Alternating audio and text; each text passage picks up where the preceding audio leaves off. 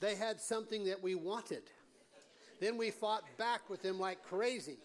We would do whatever it took to take our toys back. But then we learned to get along again. We got older, we learned to play games together. If there wasn't a game, we would just make up one. All of you can identify with that. But we still fought sometimes because we wanted something that our friend wanted or our sister or whatever. But if we ever got too angry, we'd all just go and play in the mud and then things would be okay again. Isn't that great? I've been in a few mud fights like that, spiritually speaking. Uh, so, as adults, relationships get more complicated. The stakes are higher. We just don't play on the playground or in the mud or on the ball field to make things better. So, our question today is as adults, how do we build relationships and how do we tear them apart?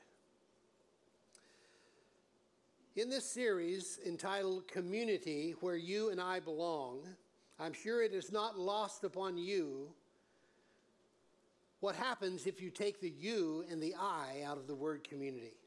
You're left with something entirely different. And this is to illustrate the value and importance of each one of you in community life. I hope that you will gather that from the message today that you have a place in the body of Christ which has been given to you. You have gifts and ministries that you are to uh, submit to others within the body of Christ. And there is to be a benefit, a mutual benefit to you all. So it cannot be overemphasized that every member is important and necessary for one chapel to be successful in its mission of moving people from where they are to where God wants them to be. This is what we're all involved in. So I want to give this little disclaimer this morning that what I'm about to say to you is not a Sunday school lesson. It's not something to tickle your fancy or make you feel ne- uh, necessarily better. But it is to speak to your heart and to challenge you at the very core of your being. And if you will allow the Holy Spirit access to your life today while I'm speaking these words, the power of the Word of God and of His Spirit will bring transformation to you regarding the ideas that I'm going to present to you today. Our key verse is found in Romans chapter 12 and verse 5. Christ makes us one body and individuals who are connected to one another. The New King James, we are one body in Christ and individually members one of another. I think that we do not take this concept seriously enough in our life. That we are committed and connected to not only the Lord Jesus Christ in our relationship of faith, but we are connected as a member of his body the worldwide body of Christ, as we quoted in the Creed, but also the local body where we can make what I'm going to speak about today, community, really happen in our lives in a practical and powerful way. The truth is that we were created for community. We are wired for relationships in our life. It's the way that God has made us. We are formed to be a part of a family, and our heart always tends, in one way or another, to find that environment where we will be safe and where we can be, be blessed. Our problem is that it's easy to get disconnected in this culture from our children, from our parents, our brothers, our sisters, our friends, our husband or wife, if we're married, it's easy to become disconnected from our church or our group, and we drift away into isolation and miss the important value of community in our life. So today, we want to look at why this is true. So I'd like to ask you if you are involved in a, a small group of some kind in one chapel, meaning are you on a team and you serve in some capacity? Do you work with children? Are you on the worship team? Do you usher or whatever? Uh, are you a part uh, of a catalyst group? And uh, you came to Catalyst, you've been a part of a Catalyst group in Catalyst 1 or 2, or you've been a part of our group system that's been going on for a long time. How many of you would raise your hand and say, I am a part of a small group in one chapel? Lift up your hand and hold it up high. Come on, hold it up. Some of you are half masters. Come on, lift it up. Look around. I want you to look around that most of the people in this room are connected in some way in a small group, and that is a wonderful testimony to getting a, a, lead, getting an edge on having true community in our life. I want to warn you, though, that if you're a part of a small group, you are going to have differences. If you always get along in perfect harmony, either you are not being honest or you are dead.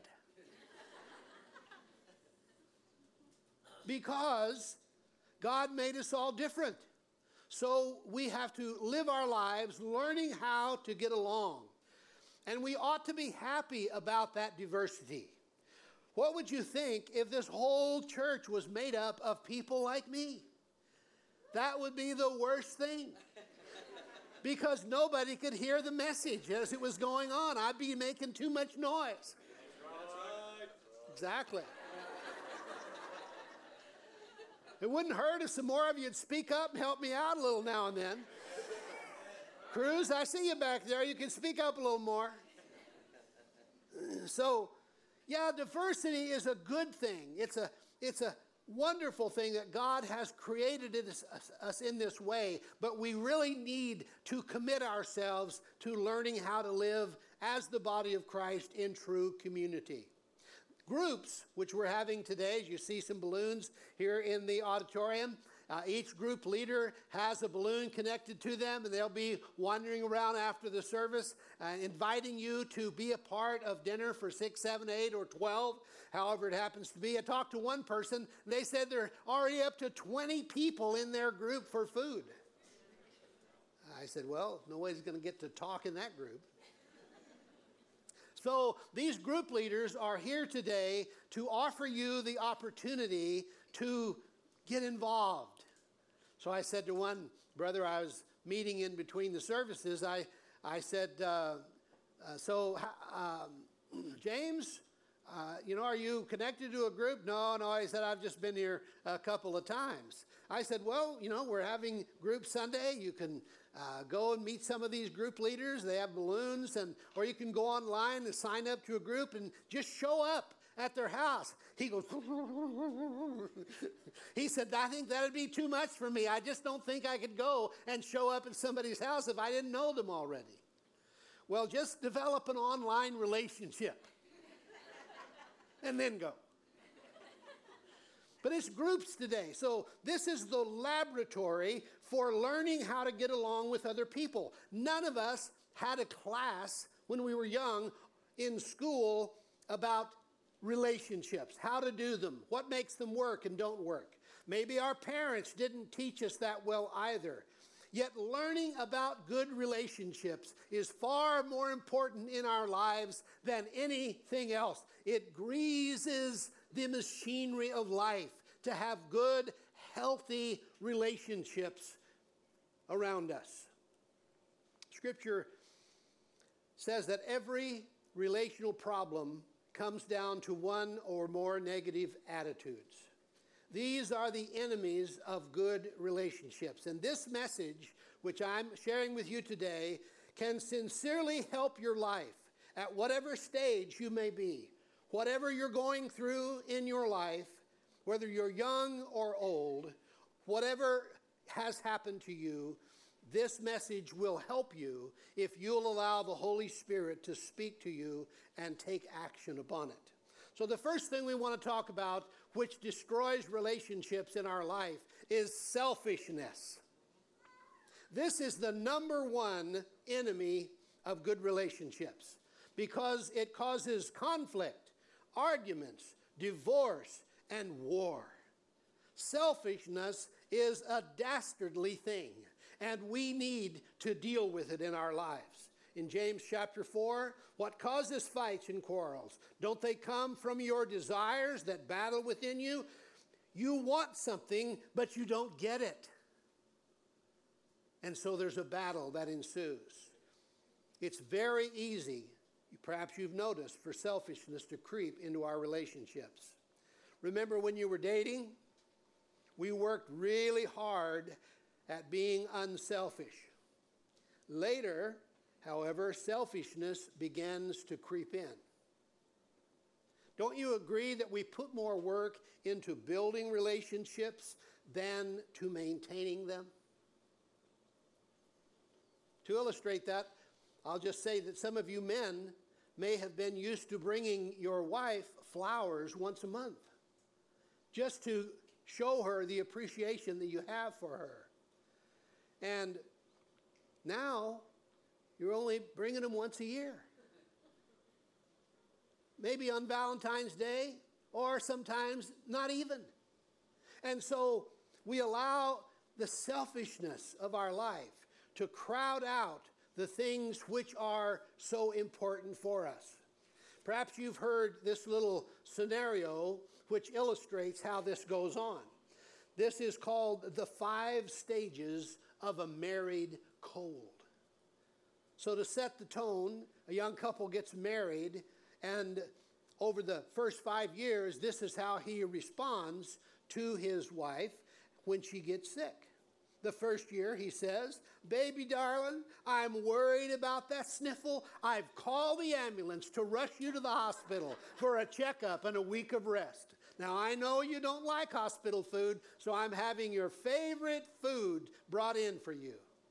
That's how he does the first year. Second, he says, Sweetheart, I don't like the sound of that cough. I've arranged for the doctor to make a house call. Come on, a house, house call. Come on, let me tuck you into bed. Third year goes by. You look like you've got a fever. Why don't you drive yourself over to the clinic and get some medicine? I'll watch the kids. Fourth year, he says, Be sensible, dear. After you've fed and bathed the kids and washed the dishes, you really ought to go to bed. The fifth year, he says, For Pete's sake, do you have to cough so loud I can't hear the TV? Would you mind going into the other room while this show is on? You sound like a barking dog. Now, this is a terrible thing. One guy was heard to say, In the first year of our marriage, my wife used to bring me my slippers, and the dog came barking. Now the dog brings me my slippers.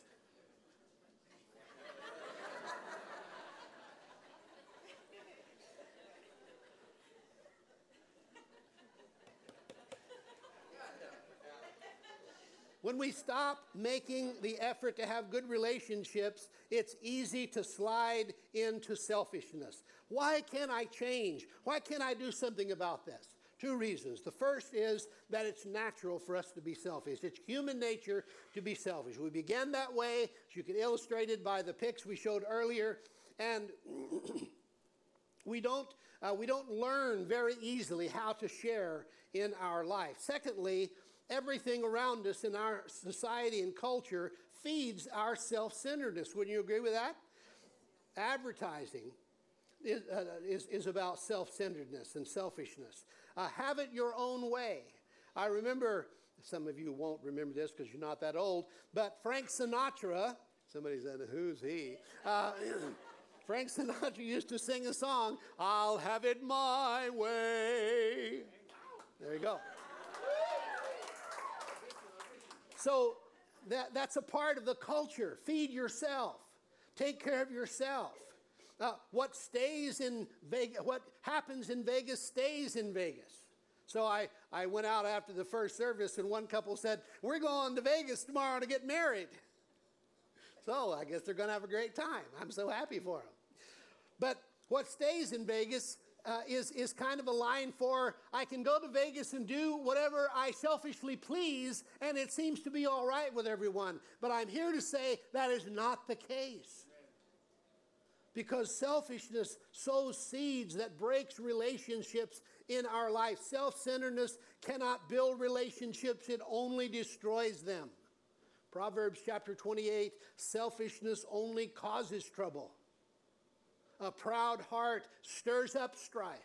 So, what do we do about this? The thing we do about it is we learn how to be selfless. If selfishness destroys relationships, selflessness builds them. Philippians chapter 2 look out for one another's interests, not just for your own. God's favorite places to teach selfish, selflessness is first in your family and two in the church within the group. Why? Because these are the people that are or should be close to you on a regular basis. And it's here that you learn to give and take and get along with people who are different from yourself. And it's such an important thing. Here's a list on how to practice selflessness in your group as you meet together this summer. The first one is by showing up. It's a selfless act to show up to your group. Put the group over yourself because you might rather be at home relaxing by the pool or lying on your couch or, as in my case, sitting in my recliner with my feet up. Recliner goes the feet up, head goes back, 30 seconds, I'm snoring like crazy. It's so comfortable, so nice. I love it. But when it comes group night, up I get out of there and I go to be with people because I know it's good for me to build relationships. So by showing up, is a selfless act. And as you have opportunity today to meet some new people, sign up for a group, participate in something that's so innocuous as coming together for supper. You begin to build some relationships that can be so powerful and meaning, meaningful and formative in your life. The second thing you can do in your group is by accepting new people in your group. You say, well, you know, my group's been together for quite a while. We really are kind of an exclusive group. That's the problem. Exclusivity is not good. We need to open our hearts up to new people and make them welcome as they come. Thirdly, by really listening to those within your group, you give them your time, which is your life, the most precious commodity that you have. You listen to what they have to say, and you grow as a result of it.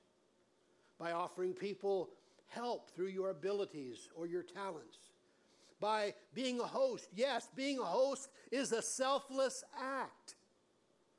Make your home available for other people to have community and then by not hiding the best snacks. if you're a host,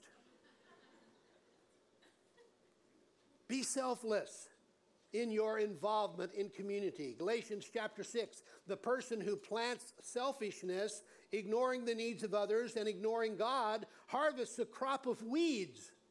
And he'll have to show, all he'll have to show for his life is weeds.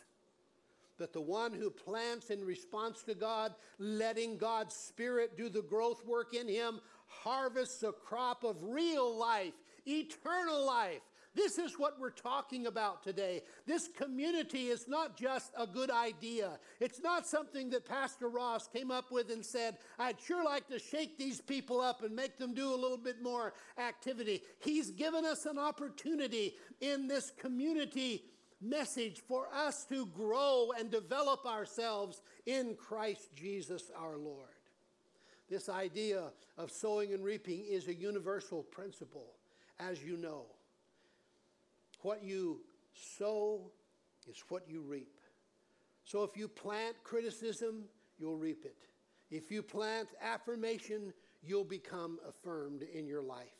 Galatians chapter 5 live freely, animated by and motivated by God's Spirit. Then you won't feed the compulsions of selfishness. Anybody can be unselfish every once in a while. Just by your own willpower, you can be unselfish. But it takes God for it to be a lifestyle, for you to be selfless in your serving. The second area that gives us trouble in relationships is pride. Proverbs chapter 13 pride leads to arguments. By pride comes nothing but strife. Pride shows up in our lives in all kinds of different ways. If we're a particularly criti- critical person and we're always criticizing other people, probably the root of that is pride. If you are quick to judge others, judgmental about whatever, it probably has a root in pride. Always comparing yourself with other people, her dress, his car, my salary, uh, her husband, uh, my job, my title, whatever. If you're always comparing with other people and feel like you have to keep up with the Joneses, so to speak, then that's a problem. It's probably rooted in pride. If you're stubborn, that you can't say that you are wrong. If you're, you're, you are stubborn and you can't admit that you've made a mistake, that's probably rooted in pride in your life. Here's a clue for you. If you offended someone, hurt someone's feelings, don't go to them and say, If I've ever done anything to offend you, then I'm sorry. That is a weak excuse for an apology. I want you to learn and practice before the mirror saying this I was wrong. I'm sorry. Please forgive me. If we would learn to apologize, taking the responsibility for the whole shebang ourselves. I was wrong. I'm sorry. Please forgive me. Go and practice that today on somebody and see how it works out. If we only have shallow relationships in our lives, if we just surface talk with people all the time, if we don't have anyone where we can get down to brass tacks and business with them regarding our life and our relationship, then we are superficial. We keep people away, which probably rooted in our pride. What does pride look like in a small group? The guy that has to tell the story that tops the last story that was told. I had a brother in law, kind of still have him, I guess.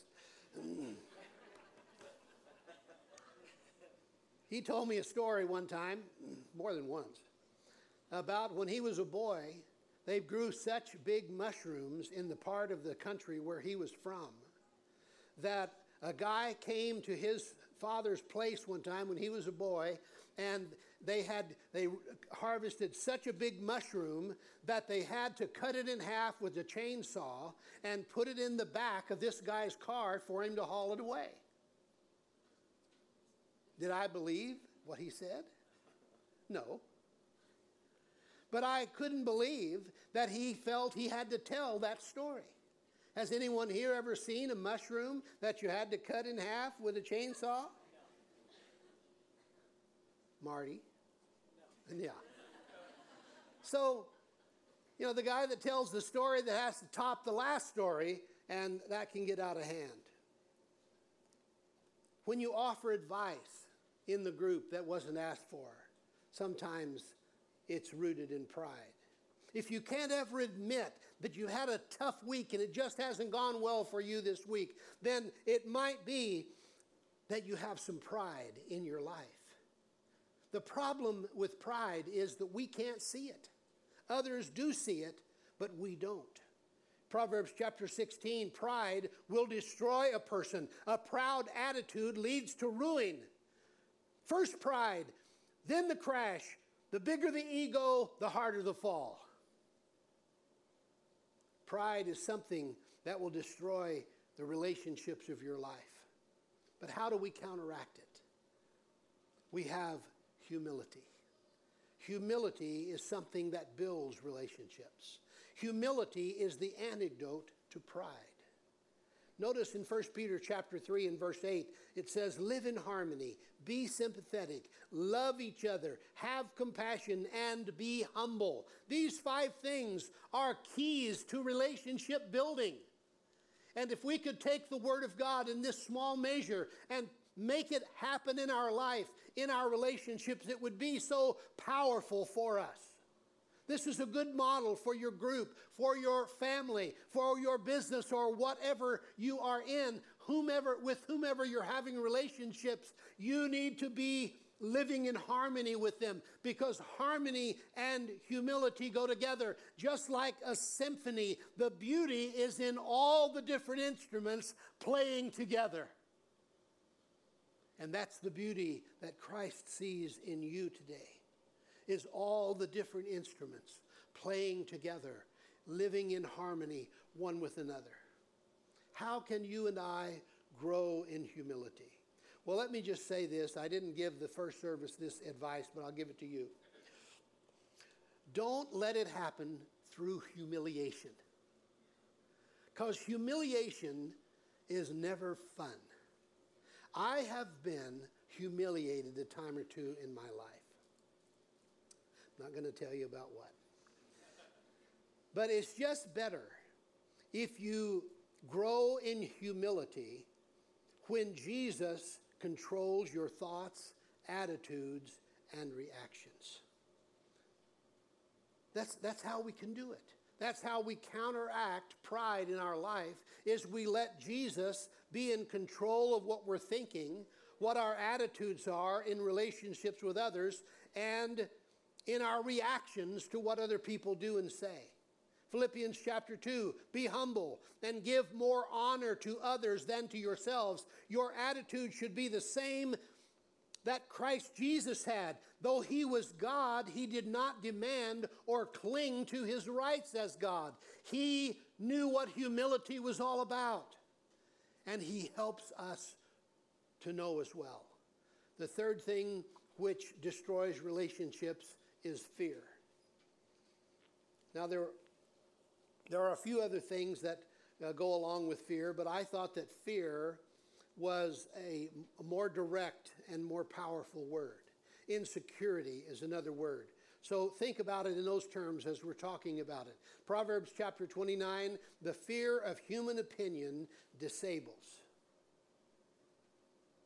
So when I am full of fear and insecure, that all I think about is what you think of me, it disables my life. Young people, I'll give you this encouragement today. Don't get hung up on what other people are thinking of you. They're not thinking that much about you. And it's just better if you learn that early in life. Don't be hung up on what other people are thinking about you. So when children say to a parent or to a friend, I hate you. You know what that's like when your kid gets really mad at you. You've just corrected or disciplined them, and they say, I hate you. Why do they do it? They do it because they want to manipulate you or control you and not get any more spankings if they can help it. But fear causes us to try to control others and resist the control of others in our life. That destroys our relationships. We want to be close, but we fear being close. It's a conundrum. We, we, we want to be close with people, but yet we fear being close. We long for intimacy, but we're scared to death to have intimacy with people. This is not the way God intended for our relationships to be. Fear prevents intimacy.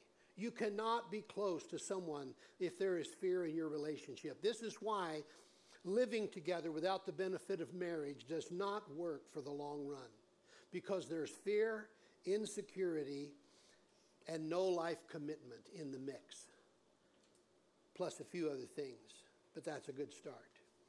First, we fear exposure. They will find out what I'm really like. In Genesis chapter 3, Adam says, I was afraid because I was naked, so I hid. It's interesting that in this society and culture, we don't have a problem of being physically naked or nearly so with a lot of people. Instead, we are fearful of emotional nakedness.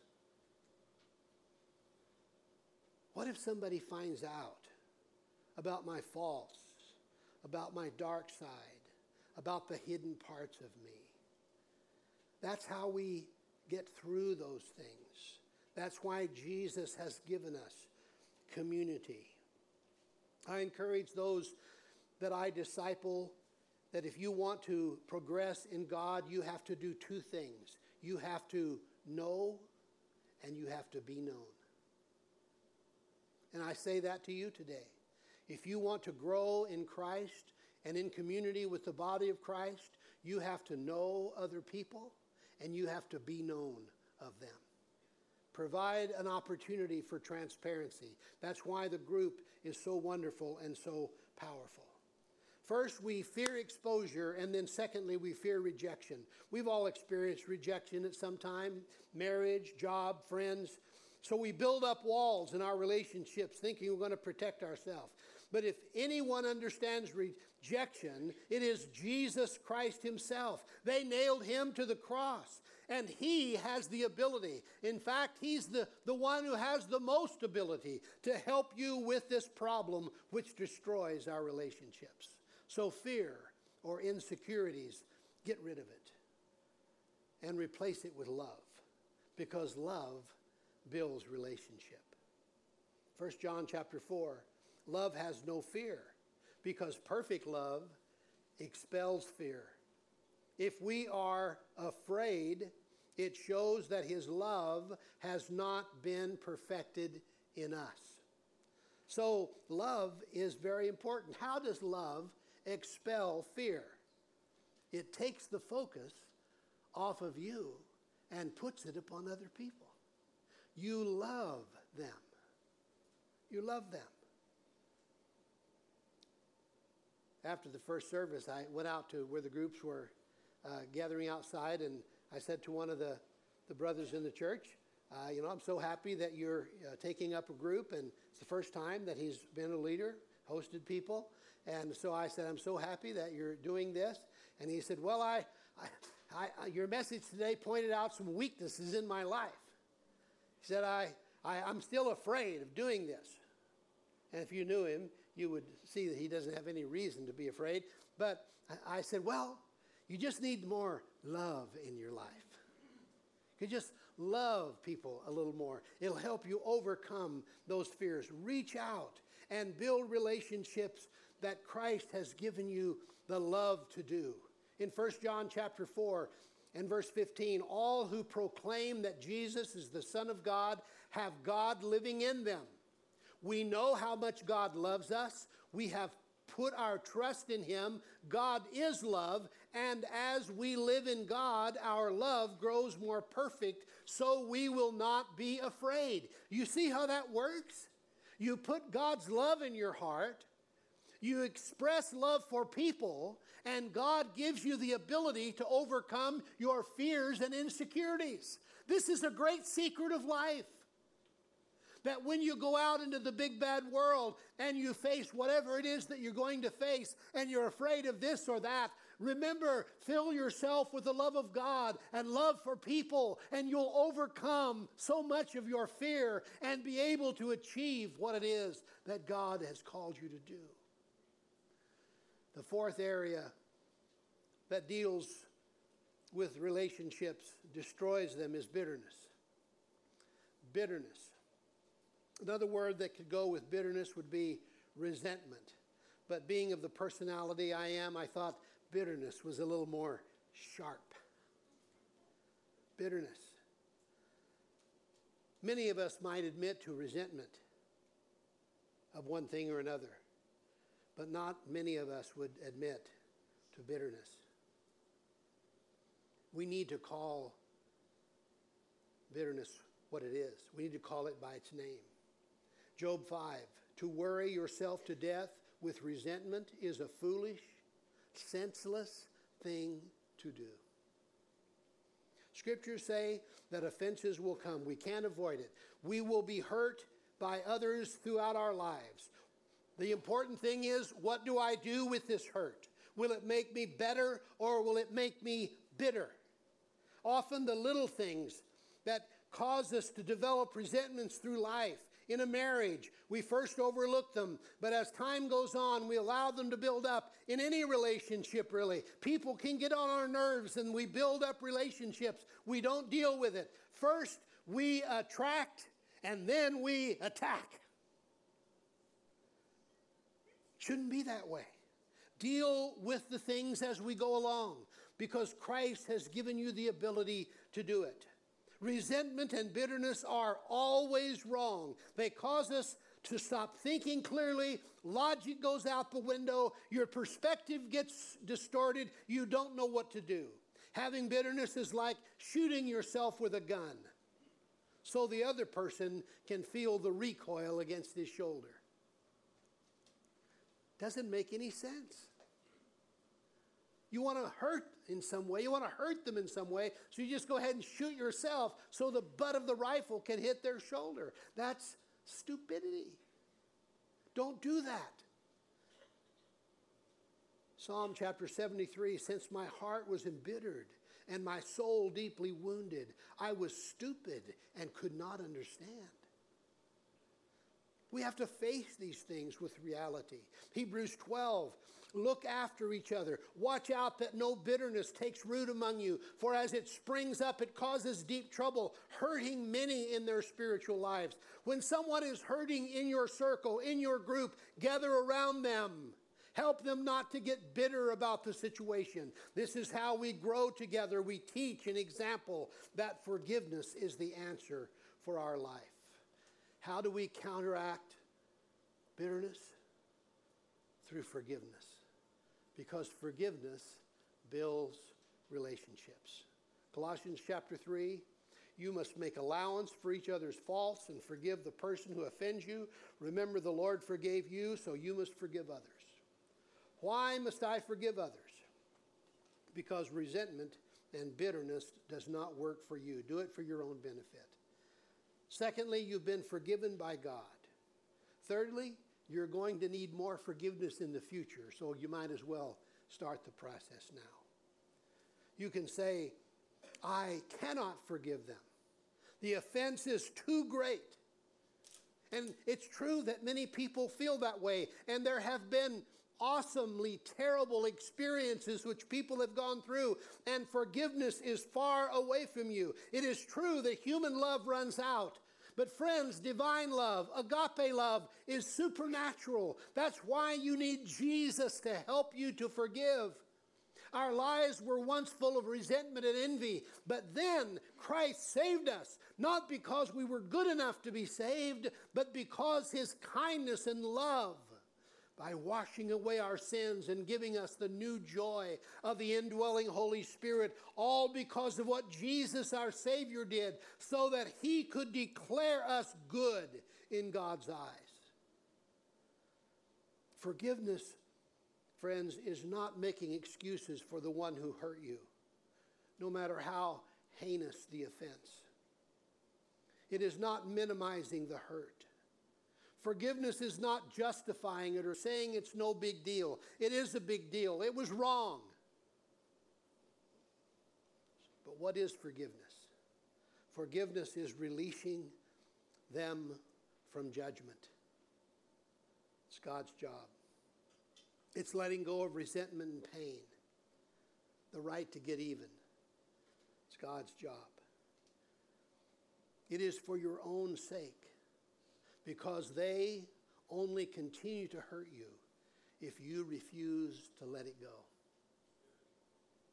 Isaiah 43, the Lord says, Forget what happened before and do not think about the past. I am going to do something new. I will make rivers on dry land. Resentment and bitterness turns your heart into a desert and dries you up emotionally. Don't let it happen. No matter how awful the offense has been in your life, open your life to Jesus. Let Him fill you with His love moment by moment, and you will build great and lasting relationships in your life if you will do that. I've lived a long time, and I'm thankful for it. But I have been through much over my life.